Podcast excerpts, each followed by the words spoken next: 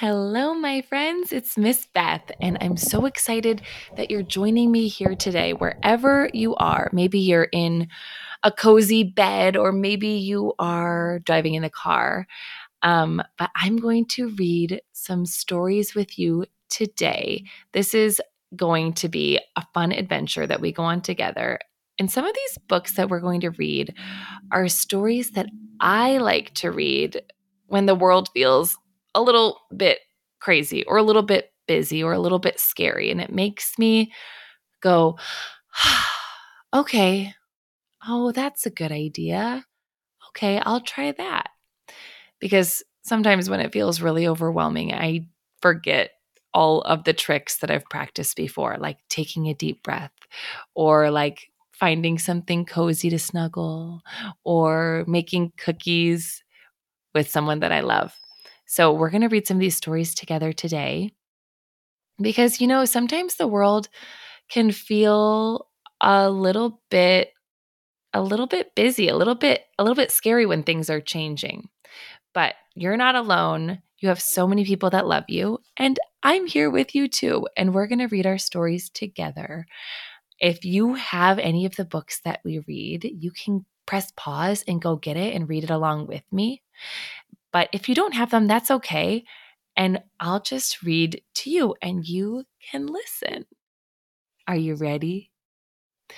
The first story I have is called The Rabbit Listened.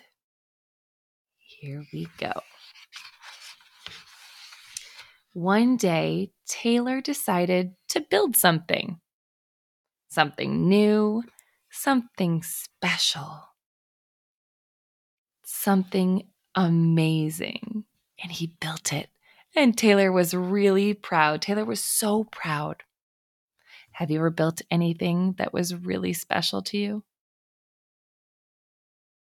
I built something with Lego Duplos last week, and it was so special to me because it was mm. really kind of tricky to make this i had a slide in it i made a zoo and i and i was putting together a slide and it was really tricky and i kept putting it the pieces together and it would break a little bit and i would try to connect the bottom piece and then the top piece would come undone and i was so frustrated and when i finally finally got it i felt so proud of myself. So i feel like i kind of know how taylor felt.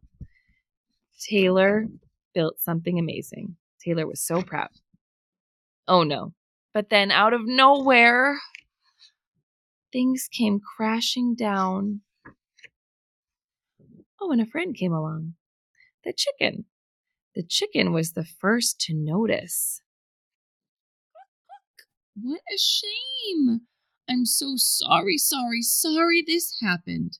Let's talk, talk, talk about it. But Taylor didn't feel like talking, so the chicken left. Oh, Taylor looks sad and the chicken looks mad.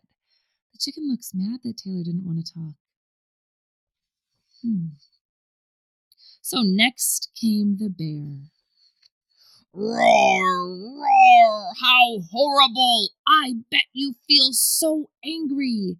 Let's shout about it. Roar, roar, roar. Sometimes it feels really good to shout. Taylor didn't feel like shouting. So the bear left. I think the bear feels kind of disappointed that he wasn't able to help his friend. But his friend just didn't feel like shouting. Next came the elephant, and the elephant knew just what to do. Trumpa da! I can fix this. We just need to remember exactly the way things were. But Taylor didn't feel like remembering. And so the elephant also left. One by one they came. The hyena, let's laugh about it. The ostrich, gulp, let's hide and pretend nothing happened. The kangaroo, tisk tisk, what a mess. Let's throw it all away. And then the snake, Let's go knock down someone else's. Yikes. Do any of those sound like a good choice for you?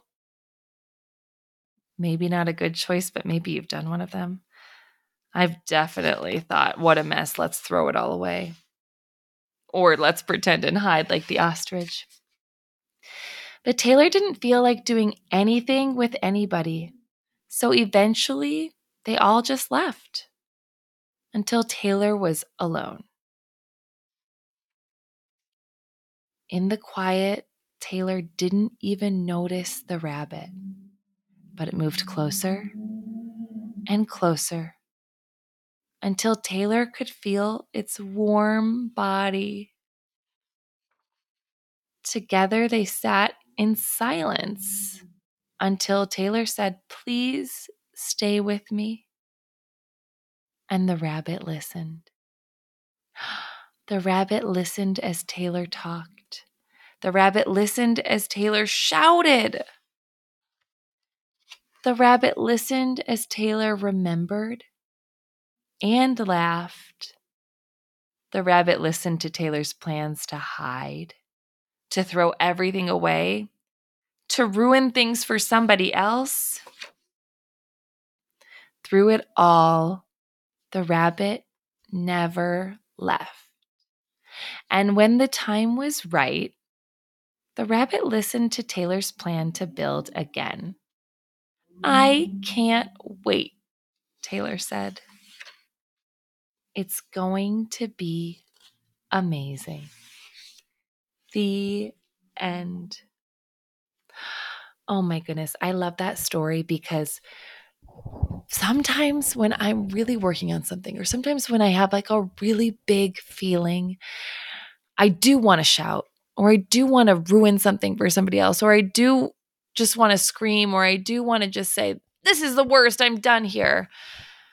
But sometimes none of that really works.